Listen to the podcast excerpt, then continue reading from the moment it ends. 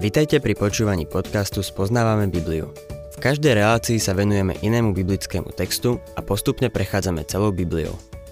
V dnešnom programe budeme rozoberať prvý list Timotejovi.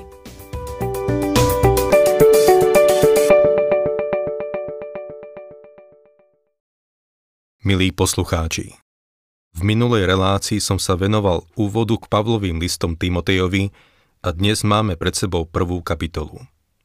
V nej sa Pavol zaoberá vierou cirkvi.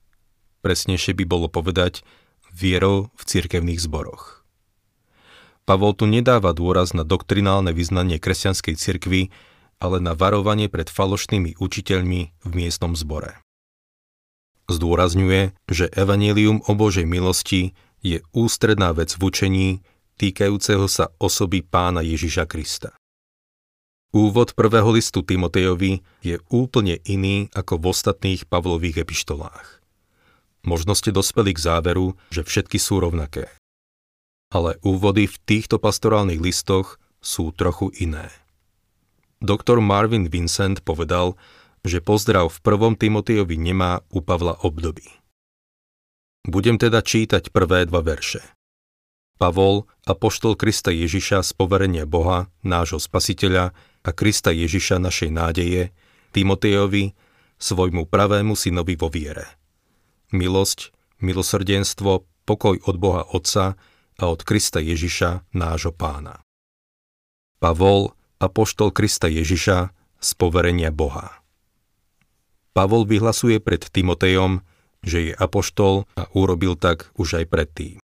V liste Efezanom píše: Apoštol z Božej vôle, apoštol Krista Ježiša. Aký je rozdiel medzi poverením a Božou vôľou? Božia vôľa a poverenie sú to isté, ale nie sú celkom synonymá. Slovo poverenie nájdeme v iných prekladoch preložené aj ako nariadenie, ustanovenie alebo príkaz. Božie nariadenia či príkazy, ktoré nachádzame v Biblii, zjavujú Božiu vôľu. Je to viac ako len desať Božích prikázaní. Čítame napríklad, že Božou vôľou je, aby sme sa modlili. Prvý Tesaloničanom piata kapitola, sedemnásty a osemnásty verš. Neprestane sa modlite. Za všetko vzdávajte vďaky, lebo to je Božia vôľa v Kristovi Ježišovi. Je veľa vecí, ktoré sú Božou vôľou a sú vyjadrené v jeho prikázaniach. Nemyslím si však, že nám je zjavená celá Božia vôľa a niekeby sme dali všetky prikázania v Biblii dokopy. Božia vôľa je teda omnoho širší pojem ako Boží príkaz. Pamätajme však na to, že Boh nám dostatočne zjavil svoju vôľu, aby sme vedeli, že človek nie je spasený tým, že poslúcha Božie prikázania. Je dôležité to zopakovať, pretože je veľa ľudí, podľa ktorých je pre naše spasenie nevyhnutný zákon. V ôsmom verši Pavol píše: Vieme však, že zákon je dobrý, ako človek používa podľa jeho zámeru. Ako máme zákon používať? Poprvé, musíme pochopiť, že zákon je dobrý. Rimanom sedem dvanásť. A tak zákon je svätý, aj prikázanie je sväté, spravodlivé a dobré. Základnou vlastnosťou zákona je, že je dobrý a požaduje od človeka, v ktorom nie je nič dobré, absolútne dobro. Pavol totiž píše, Rimanom sedem osemnásť. Viem totiž, že vo mne, teda v mojom tele, neprebýva dobro. Zákon alebo Božie prikázania boli dané, aby nám zjavili Božiu vôľu a aby nám ukázali, že k spaseniu vedie iná cesta ako poslušnosť dokonalého zákona. To je význam používania zákona podľa jeho zámeru. Evanjelium je nádherné v tom, že Boh našiel spôsob, ako zostať spravodlivý a zároveň ako ospravedlniť toho, kto uverí v Ježiša. V skutkoch trinásť Pavol kázal: Nech je vám teda známe, bratia, že prostredníctvom neho sa vám ohlasuje odpustenie hriechov a všetkého, čo nemohol ospravedlniť Mojžišov zákon. V ňom je ospravedlnený každý, kto verí. Prečo Mojžišov zákon nemohol ospravedlniť? Lebo zákon bol službou smrti. Ako čítame v druhom Korintianom tri sedem. Zákon nás odsudzuje. Zákon nám nebol daný na to, aby nás spasil, ale aby nám zjavil, že Boh je svätý a my nie. Boh našiel cestu, ako nás spasiť, a to prostredníctvom kríža, prostredníctvom Pána Ježiša. Pán Ježiš povedal: Ja som cesta, pravda i život. Zákon nie je cesta k Bohu. Kristus je tá cesta. Keď Pavol napísal Efezanom, že je apoštol z Božej vôle, bola to pravda. Ale tomuto mladému kazateľovi menom Timotej napísal, že je apoštol z poverenia alebo príkazu Boha. On ho urobil apoštolom. Nie je apoštol len preto, že koná Božiu vôľu, ale v jednej chvíli mu prikázal byť apoštolom. Nazdávam sa, že Pavol sa možno aj zdráhal byť apoštolom. Som si istý, že mal na porúdzi niekoľko výhovoriek, ako napríklad Mojžiš. Nebol s Pánom ako ostatní jedenácti apoštoli. Nepoznal ho, keď bol tu v tele. Poznal ho iba ako osláveného Krista.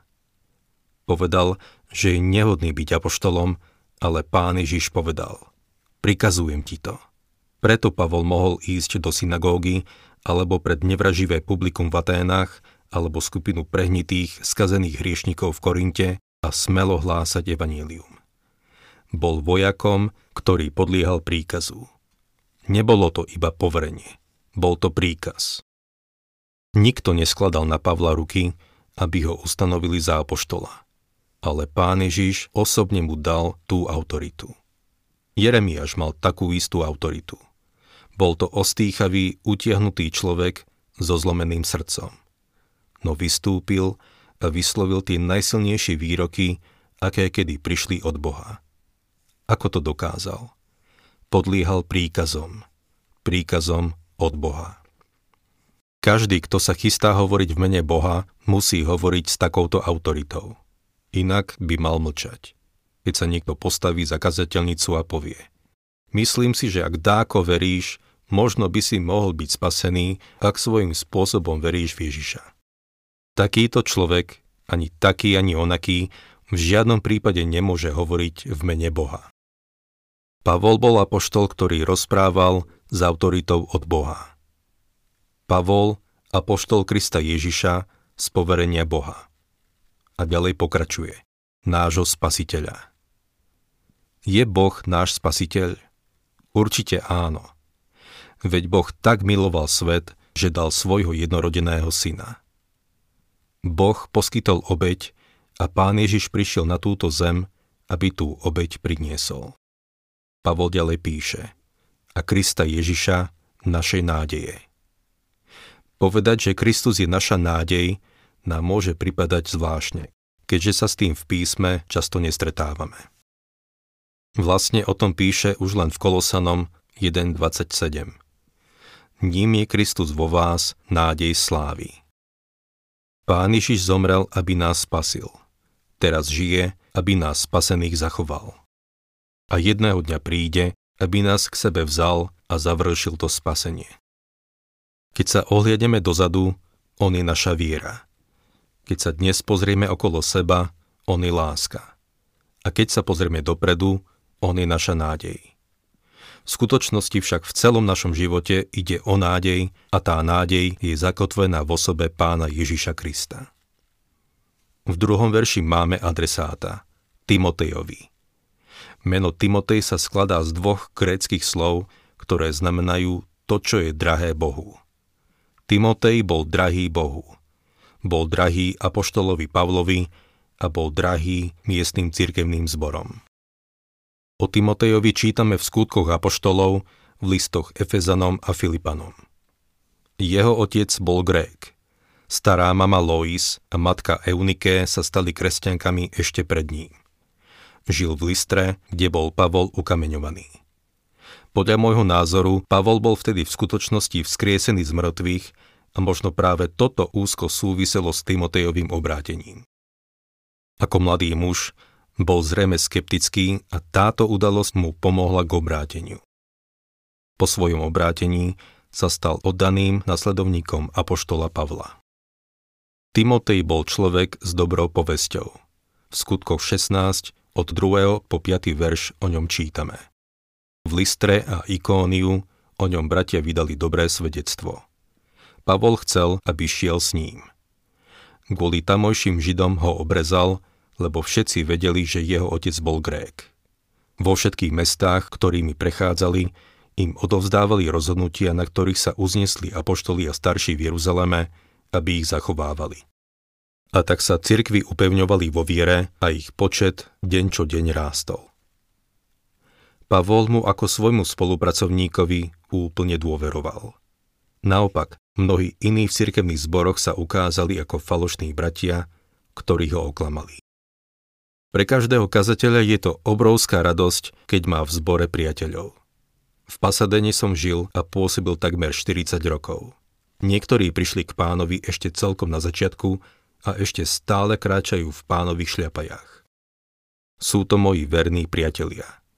Preto tu aj máme centrálu našej rozhlasovej služby, lebo tu máme veľa úžasných priateľov, na ktorých sa môžeme spoľahnúť. Pavol mal okolo seba veľa ľudí, ktorým sa veriť nedalo. Ale Timotej bol jedným z tých, ktorým dôveroval. Filipanom napísal. druhá kapitola, devätnásty až dvadsiaty tretí verš. Mám však nádej v pánovi Ježišovi, že čoskoro k vám pošlem Timoteja, aby som sa aj ja potešil, keď sa dozviem, čo je s vami. Veď nemám nikoho, kto by zmýšľal rovnako a tak úprimne sa o vás staral. Všetci totiž hľadajú iba svoje záujmy a nie záujmy Ježiša Krista. Ale o ňom viete, ako sa osvedčil, veď so mnou ako syn s otcom slúžil evanjeliu. A tak dúfam, že ho budem môcť poslať k vám, len čo uvidím, čo bude so mnou. Pavol píše Timotejovi, svojmu pravému synovi vo viere. Pavol priviedol Timoteja k pánovi a boli si veľmi blízki. Milosť, milosrdenstvo, pokoj od Boha Otca a od Krista Ježiša nášho pána. Na prvý pohľad sa nám môže zdať, že je to rovnaký úvod ako v iných Pavlových epištolách. Áno, Pavol používal vo svojich pozdravoch milosť a pokoj aj predtým. Ale tu máme ďalšie slovo a tým je milosrdenstvo. Milosrdenstvo je slovo, ktoré sa používalo v starej zmluve a bolo ekvivalentom slova milosť. Práve starozmluvná obeť urobila zo svätého a spravodlivého Božieho trónu zľutovnicu. Keď prídeme k Bohu, nechceme spravodlivosť, lebo inak by sme boli odsúdení. To, čo od Boha chceme a potrebujeme, je milosrdenstvo. Boh zabezpečil milosrdenstvo pre všetko svoje stvorenstvo. Máme všetko milosrdenstvo, ktoré potrebujeme. Použijem jednu ilustráciu. V Spojených štátoch bežne používame šeky. Božie milosrdenstvo je ako peniaze v banke. Sú nám však na nič, pokým nevypíšeme šek a ten šek musíme vypísať vo viere. Boh je bohatý na zmilovanie, ale keď nás spasil, spasil nás svojou milosťou. Boh je voči nám milosrdný a takisto voči všetkým hriešnikom na svete, dokonca aj voči tým, ktorí sa mu rúhajú, ktorí ho zavrhujú a otáčajú sa mu chrbtom. Dážď zosila na spravodlivých i nespravodlivých. Nikoho neuprednostňuje. Dokonca ani svoje vlastné deti. Hriešnici dnes bohatnú a žijú v blahobite. Často sa zdá, že sa im darí viac ako Božím deťom. Je milosrdný voči hriešnikom. Keď však prídeme k Bohu, musíme k nemu prísť vo viere. Vo viere vypísať ten šek. A potom nás Boh zachráni svojou milosťou. Tieto tri slová, láska, milosrdenstvo a milosť, sú ako malá trojica. Láska je u Boha tým, čo existovalo ešte dávno predtým, ako mohol preukázať svoje milosrdenstvo a milosť. Boh je láska. Je to jeho prirodzenosť, jeho vlastnosť. Milosrdenstvo je u Boha tým, čo zabezpečil pre potrebu hriešného človeka. A milosť je tým, čo koná slobodne, aby priniesol spásu, lebo všetky požiadavky jeho svetosti boli uspokojené. A tak k Bohu môžeme prísť, lebo je milosrdný a spasí nás svojou milosťou. Nemusíme mu nič priniesť. Nič mu priniesť ani nemôžeme. lebo by to bolo pre ňo ako poškvrnené rúcho. Človek, ktorý sa spolieha na svoje dobré skutky, si myslí, že Božie milosrdenstvo nepotrebuje. Že jeho dobré skutky stačia na to, aby bol spasený. Poznal som človeka, ktorý mi aj na smrteľnej posteli povedal: Kazateľ, nepotrebujem, aby si mi tu rozprával, že potrebujem Krista ako spasiteľa a že potrebujem Božie milosrdenstvo a milosť. Nepotrebujem to. Som pripravený postaviť sa pred neho taký, aký som. Potom mi rozpovedal, čo všetko vo svojom živote urobil. Angažoval sa v charitatívnych projektoch, podporoval okrajové spoločenské komunity, podporoval sirotince a tak ďalej a tak ďalej. Celý život robil dobré skutky a preto bol pripravený postaviť sa pred Boha. Milý poslucháč, spasenie postavené na dobrých skutkoch ti nič nepomôže, keď ho budeš naozaj potrebovať. Spasenie, ktoré dáva Boh, ťa privedie k tomu, aby si dobré skutky robil. Také, ktoré budú pre neho priateľné. Ľudská spravodlivosť je v jeho očiach ako poškvrnené rúcho. Milí poslucháči, toto sú úžasné verše, ktoré tu máme v úvode. Na budúce budeme pokračovať ďalej.